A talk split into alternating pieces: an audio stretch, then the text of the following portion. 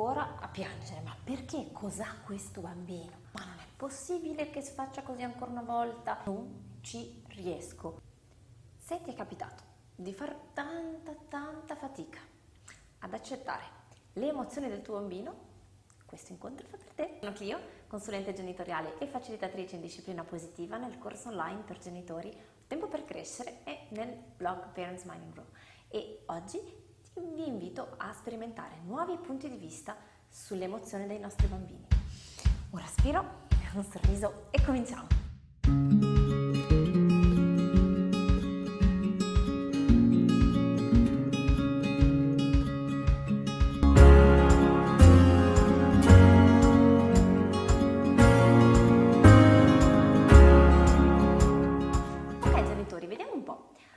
rispondere oggi a questa, questo messaggio che ho ricevuto da parte di un genitore che mi chiede, ho il figlio grande di tre anni e mezzo e il piccolo di sette mesi e il grande scoppia spesso a piangere anche per un non nulla e io faccio molta fatica. Per esempio, eravamo al parco e eravamo lontani e abbiamo visto il bambino che aveva in mano un gioco che non era suo. Gli abbiamo quindi chiesto se avesse avuto il permesso lui, pensando che lo stessimo rimproverando, si è messo a piangere, è scoppiato a piangere così tanto, così forte, che tutti quanti intorno ci guardavano come se fosse successo chissà che cosa. Ok genitori, vediamo un po'. Vorrei rispondere eh, a questa situazione, a questo, a questo interrogativo, che penso riguardi tanti di noi in molte situazioni diverse quando ci troviamo ad affrontare una reazione da parte dei nostri bambini che ci sembra esagerata, che ci sembra eccessiva, che non riusciamo a capire. Quindi facciamo fatica proprio a accettare che quella lì è l'emozione che il nostro bambino sta provando con la sua intensità e le sue modalità. E quindi nella nostra fatica ad accettare facciamo anche fatica a uh, capire, a restare calmi, a, a connetterci con empaticamente con il nostro bambino e quindi a restare nella, nella relazione in quel momento. Come sempre da questa situazione che può sembrare semplice eh, abbiamo in realtà diversi livelli di lettura, diverse, eh, diversi sguardi. Quindi inizierei, vi invito a cominciare dal primo che è quello del nostro giudizio. Spesso e volentieri quando facciamo fatica, per non dire sempre, ad accettare una reazione di qualcun altro, ma in modo particolare dei nostri bambini. Potete ritrovarlo in tantissime altre situazioni con i vostri amici, per esempio, quando non siete d'accordo con qualcosa che, che stanno dicendo, con un loro comportamento, una loro reazione e sentite que- quella sorta di resistenza interiore. Ma perché fa così, ma non è possibile, ma perché così, ma perché così. Ecco, quel, quella, quella, reazione lì. Con i nostri bambini si manifesta proprio nel... Uh, nel non riuscire a, eh, a, restare calmi, a mantenere la calma, la presenza di spirito, se vogliamo, davanti a una loro reazione. Nasce sempre da un giudizio che noi abbiamo sul, sul comportamento del bambino, cioè non è possibile che si comporti così. In questa situazione dovrebbe fare così, dovrebbe provare questa emozione con questa intensità, dovrebbe manifestarlo in questo modo, non dovrebbe comportarsi così cos'ha. Con gli adulti è uguale, nel caso che facevo prima dei nostri amici, non dovrebbe dire queste cose, non dovrebbe comportarsi in questo modo, non dovrebbe pensarla così. Tradotto, io al suo posto avrei saputo fare meglio, dovrebbe fare come dico io. Ovviamente non lo pensiamo in questo modo consapevolmente e coscientemente perché nella maggior parte dei casi abbiamo eh, la, la coscienza di dirci che non tutti sono come noi, che tutti hanno il diritto di, di agire, di pensare diversamente, però poi istintivamente nell'atto pratico in qualche modo applichiamo il nostro modo di pensare a, a che, a, agli altri e quindi ci aspettiamo che gli altri, applicando gli stessi schemi di pensiero, sentano, pensino e agiscano come noi ce lo aspettiamo. Quando non lo fanno, scatta questa sorta di resistenza da parte nostra, una sorta di incapacità di accettare che in realtà ognuno di noi ha un sistema di pensieri, uno schema di pensieri di, e quindi di emozioni e quindi di azioni diverso dai nostri, anche i nostri bambini. Vorremmo insomma imporre le nostre modalità agli altri. Come, come mai parlo di tutto questo in questo esempio che non sembra... C'è una piccola parola che è un po' la chiave, no? Questo genitore scrive un bambino piange per un non nulla anche per un non nulla. Quel non nulla lì implica ai miei occhi quello non è un motivo sufficiente per avere questa emozione, per avere questo comportamento, questa reazione emotiva. Ai miei occhi quello non è un motivo valido. Sto in qualche modo applicando il mio filtro di lettura e il mio giudizio a, a quella che invece è stata l'interpretazione che ha fatto dell'evento il bambino. Noi l'abbiamo interpretato in un modo, è un nulla, una situazione che ai nostri occhi poteva passare così, il bambino l'ha interpretata diversamente. Avrebbe dovuto interpretarla come l'abbiamo interpretata noi e non l'ha fatto. Vedete qual è la sottigliezza di tutto questo e noi spesso non ce ne rendiamo conto. Agli occhi del bambino evidentemente quello non era un non nulla. La sua interpretazione della scena è stata tale per cui è scaturita un'emozione, si è sentito scoraggiato. Andiamo a vedere meglio perché. Eh, vediamo allora come noi genitori, quali sono le nostre lenti, come noi genitori abbiamo interpretato questa scena. Noi genitori magari siamo seduti sulla panchina con il bimbo piccolino, eh, che magari dorme, che magari stiamo allattando, che magari è lì che gioca vicino a noi perché sta un po' gattonando eh, a sette mesi, quindi abbiamo la nostra attenzione concentrata sul bambino più piccolo, molto probabilmente, oppure stiamo, eh, ne stiamo approfittando per riposarci se il bambino più piccolino dorme, pensando magari dentro di noi, ah, meno male che il grande gioca da solo così io posso stare qua tranquillo, anzi sono andato magari apposta al parco con l'idea di avere uno spazio in cui il grande poteva finalmente andare a giocare per i fatti suoi e io potevo stare tranquillo eh, a riposarmi o a badare al più piccolino che ha naturalmente delle esigenze diverse rispetto al grande. E quindi quando comunque con la coda dell'occhio vedo, perché controllo lo stesso il mio grande che fa un qualcosa che forse non andava bene,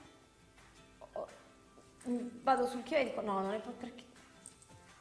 Ah, no, non mi alzo perché sono lì con il piccolino, da lontano spero di poter dirigere il tutto, non funziona, scoppia il pianto e non è possibile che non possa stare qua tranquillo, non è possibile che per ogni cosa deve succedere la crisi, no, no, no. Questo, questa è come potremmo aver interpretato noi genitori la scena con le nostre lenti. Vediamo invece come può aver interpretato la scena il bambino con le, lenti, con le sue lenti, le lenti del bambino che ricordiamo ha tre anni e mezzo. E qui entra in gioco nella lettura del messaggio un elemento fondamentale che è il piccolino ha sette mesi. Questo è un qualche cosa che, che adesso mi salta subito agli occhi, ma che un tempo non avrei saputo eh, decifrare. Per il bimbo più grande l'arrivo di un fratellino una sorellina è un evento gigantesco, anche quando non lo vediamo per forza reagire con grande gelosia, anche quando tutto sommato ci sembra che le cose vadano bene, anche quando ci sembra che tutto più, più o meno tutto sotto controllo, per qualunque bimbo, l'arrivo di un secondo nato, un terzo nato, è uno stravolgimento grande, perché prima erano gli, al centro del nostro universo, sapevano di avere sempre la nostra attenzione unica e adesso non ce l'hanno più e non solo. Sappiamo bene che prenderci cura di un bimbo piccolo, con tutti gli aiuti che possiamo avere, richiede tanta energia ma anche tanto tempo, tanta attenzione, no? Difficile immaginarci di avere un, un, un bimbo di, di due, di uno, due, tre, ma anche sette mesi senza dovergli stare dietro più o meno circa sempre quando siamo con lui, perché anche nel momento in cui non dobbiamo più allattarlo così spesso, comunque bisogna controllare dove va, bisogna controllare cosa fa, abbiamo bisogno di avere la, la nostra attenzione molto concentrata sul piccolino. Quindi speriamo che il grande sia un po' più autonomo per permetterci di concentrare la nostra attenzione sul piccolo. Ma per un bambino questo cosa significa? Significa caspita, prima avevo la mamma sempre tutta per me, prima, o il papà, o entrambi, prima quando facevo un gioco la, la mamma e il papà erano sempre con gli occhi su di me e adesso non è più così, adesso è sempre con questo fratello, in qualche modo è come se questo grande amore, noi siamo un po' il, i bambini ci guardano con gli occhi a cuoricino, con gli occhi dell'innamorato, eh, siamo le persone più importanti anche per una questione proprio di sopravvivenza, no? biologicamente parlando, e adesso la nostra attenzione non è più su di, su di me, ma, sul, sul bambino grande, ma è sul più piccolo. Questo è una cosa difficile da accettare che richiede molto tempo per un bambino e che spesso e volentieri comporta tutta una serie di comportamenti e anche una serie di emozioni molto grandi che noi non sempre riusciamo a far esprimere e ad accettare. Ed è lì un po' la chiave di tutto. La chiave di tutto sta nel vedere che questo bambino grande, anche fisicamente, immaginiamoci la scena, era lontano, mentre noi probabilmente, probabilmente sto facendo una, un'interpretazione perché non so se è, se è andata realmente così, ma posso immaginare che, um, che magari in quel momento il genitore era con il fratellino più piccolo presente lì, mentre lontano separato c'era il grande e che se un tempo mio mi sarei alzato e sarei andato dal bimbo grande, mi sarei abbassato al suo livello, lo avrei guardato negli occhi, lo avrei toccato e gli avrei detto oh ma che, che gioco hai in mano? Ah caspita ma non mi sembra che sia tuo e l'hai trovato qui al parco, ah è di quel bambino e il bambino te l'aveva dato il permesso. Adesso invece rimaniamo lontani mentre stiamo dietro al piccolo e urliamo da lontano la domanda magari anche nel momento in cui questa scena, come l'ho descritta, non si è realmente svolta così, magari eravamo al parco soli con il bambino più grande e semplicemente non avevamo voglia di, alza- di alzarci.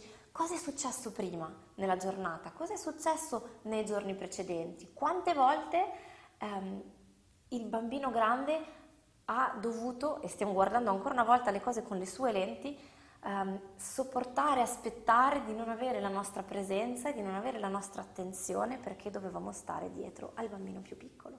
E attenzione, ancora una volta lo sottolineo, questo è il suo sguardo, le sue lenti, le lenti del bambino. Certo che noi adulti sappiamo dirci, eh, ma è il bimbo più piccolo, lui ha più bisogno, devo stare dietro a lui e io sono uno, non è che mi posso dividere.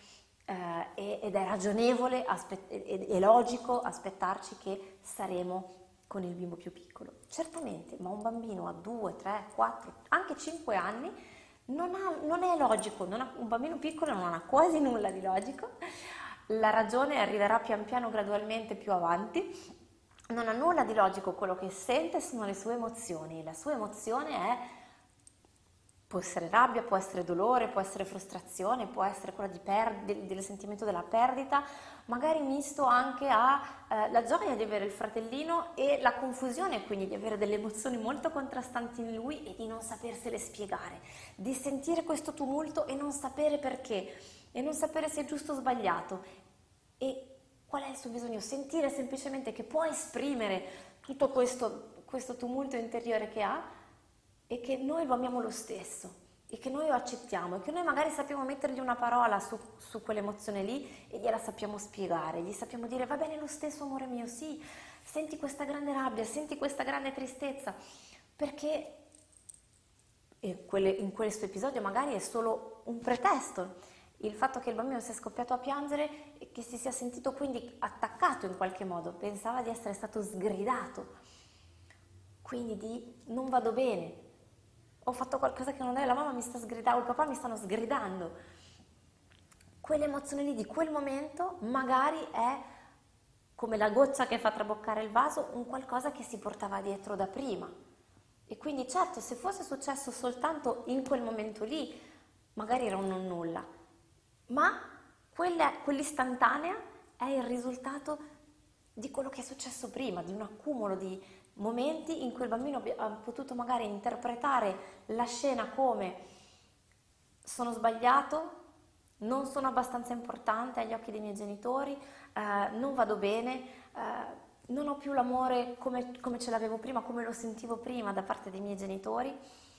E adesso mi sgridano e perdo questo contatto forte che avevo prima con la mamma e con il papà, questo amore universale onnipotente. E ancora una volta Certo che noi amiamo sempre i nostri bambini, ancora una volta vi chiedo di guardare le cose con il suo sguardo, con la sua lente che è molto emotiva, molto istintiva, molto presente e poco ragionevole, e poco sguardo al futuro, eh, relativizzo, so guardare i pro e i contro. Da cosa nasce allora la nostra fatica? Perché io capisco profondamente la fatica che può provare questo genitore che... Eh, vorrebbe semplificarsi le cose, che vorrebbe che il grande capisse che sapesse aspettare, che sapesse relativizzare, perché ha le sue attenzioni concentrate sul piccolino.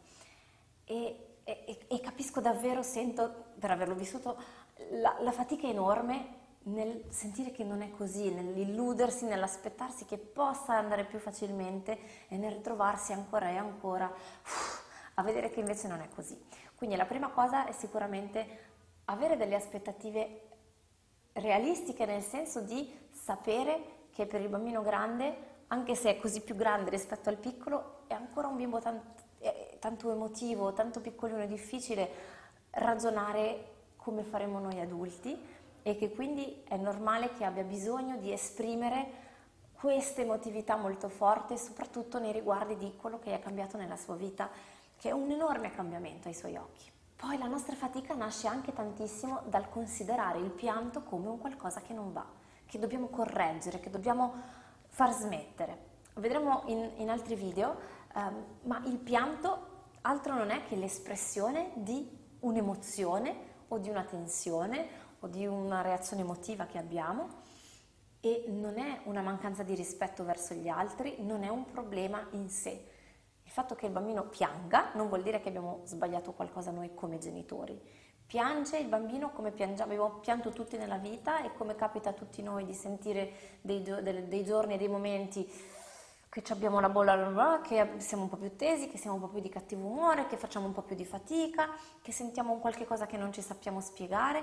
Noi cresciuti tra l'altro con un tipo di educazione tradizionale che vedeva il pianto come un qualcosa da correggere, cerchiamo di trattenere questo pianto da adulti e lo facciamo spesso e volentieri in modo inconsapevole, tanto che se piangiamo ci diciamo eh ma cosa c'è che non va che piango, ma il pianto è una cosa fisiologica, è una cosa naturale e il bambino lo fa perché non può fare altrimenti, perché non sa regolare diversamente le sue emozioni ed è un'ottima cosa che pianga, perché questo gli permette di liberare l'emozione che ha all'interno e di esprimerla, di tirarla fuori anziché lasciarsi che, che si accumuli all'interno. Nel momento in cui il bambino piange è un ottimo segno, sta esprimendo il suo vissuto emotivo. Se noi riusciamo a capire questa cosa e a smettere di cercare di correggere, di distrarre, di cambiare, uh, è una buona dose di fatica in meno per noi. La seconda fatica, o meglio la terza, è quella di, di, sentir, di sentirci sempre giudicati dagli altri, di avere questo sguardo verso cosa ne pensano uh, le persone intorno a noi. Mi ha colpito la frase del messaggio di questo genitore che diceva scoppiato a piangere forte con il risultato che la gente ci guardava come se fosse successo chissà che cosa. Questa è l'interpretazione che, ehm, che, ne dà il genitore e ci credo che quindi sia risultata una grande fatica perché quando dobbiamo avere gli occhi su il bambino piccolo eh, di 7 mesi, il bambino grande di 3 anni e mezzo che è lì, che comunque ancora corre, esplora, bisogna stargli dietro un sacco e in più eh, le reazioni di tutti quanti intorno a noi e ci aspettiamo che il buon genitore a quello che ha i bambini che sono sempre sorridenti, sempre contenti, sempre obbedienti, che non piangono mai, non urlano mai, stanno sempre fermi e composti, per ovvi motivi è ovvio, che, è ovvio che quindi nel momento in cui questa cosa non succede perché è impossibile, um, ci sentiamo sbagliati, ci sentiamo falliti e quindi puff, il peso sulle nostre spalle dei grossi macigni perché agli altri intorno chissà cosa penseranno perché il mio bambino ha fatto questo pianto, questa crisi così forte, chissà cosa si penseranno, penseranno di me chi se ne importa, è il primo pensiero che mi viene, ma so che è molto difficile e che a me sono, sono voluti anni per arrivare al punto di dire se eh, il signore sulla panchina pensa che non sono un buon genitore o che quello non è un buon bambino, è un suo problema e non mio. Lo step e il percorso per arrivarci è stato quello di maturare eh, poco a poco, un passo alla volta, sempre più consapevolezza sul tipo di approccio che volevo seguire, su chi ero, volevo essere io come genitore e eh, su quelle che erano davvero le reali possibilità eh, dei bambini, dei miei bambini e dei bambini in generale in termini di risposta fisiologica. E quindi a interpretare i comportamenti con una lente diversa rispetto a quella del se piange è un cattivo bambino, del se piange è un problema, del se piange allora vuol dire che io non sono stato abbastanza bravo come genitore. Quindi mi permetto di trasmettere questo diverso sguardo per aiutarvi a eh, togliere un po' di questi sassi pesanti che ci portiamo nel nostro zainetto quotidianamente e che appesantiscono tutto il nostro vissuto. Come fare allora per le prossime volte? Cosa possiamo mettere in pratica per facilitarci la vita e passo dopo passo riuscire piano piano ad accettare più facilmente le emozioni dei nostri bambini anche quando si presentano in momenti che uff, non sono quelli che vorremmo, con l'intensità che non è quella che vorremmo, nei momenti più impensati e inopportuni. Due, due step. Metto, mi ricordo di cambiare le mie lenti e di mettere gli occhiali dei miei bambini. Usate anche questa immagine se vi è utile. Mi tolgo un attimo i miei occhiali, dopo aver magari rivisto la scena con un po' di compassione, eh, perché per carità anche noi abbiamo diritto di sentirci legittimi nella fatica, quindi nel dirci ok, questo è il mio modo di interpretare la cosa e quindi che fatica. Adesso che eh, oh, mi sono detto ok, ce la posso fare, posso togliere i miei occhiali, prendere gli occhiali del mio bambino e dire ok, come può aver interpretato lui questa situazione? Qual è il bisogno che ha scatenato questo comportamento? Qual è eh, come mai ha potuto sentirsi scoraggiato al punto da scoppiare a piangere e quindi come posso fare per incoraggiarlo e quindi poi posso restare in ascolto. Se riesco a cambiare le lenti, allora posso entrare in empatia con il mio bambino e quindi non ho neanche bisogno di fare niente se non capirlo. Poi, quando ho capito e quando ho mostrato di aver capito, allora ci può essere l'apprendimento, allora ci può essere il quando ci si trova in queste situazioni, cos'è, cos'è che puoi fare. Se trovi un gioco per terra, cos'è che puoi fare prima di prenderlo e di giocarci? Hai bisogno di dirmi qualcosa, come puoi fare per esprimere questa cosa in questo modo? Se hai bisogno di me, come me lo puoi dire? Ma il primo step è sempre cambiare le lenti e poi restare in ascolto. Vi ringrazio per esservi esercitati a mettere in pratica l'educazione positiva nelle vostre vite. Vi do appuntamento alla prossima settimana e naturalmente al percorso di 21 giorni che trovate nel link sotto per mettere in pratica giorno dopo giorno sempre più esperimenti ludici eh, insieme ai nostri bambini. Un abbraccio.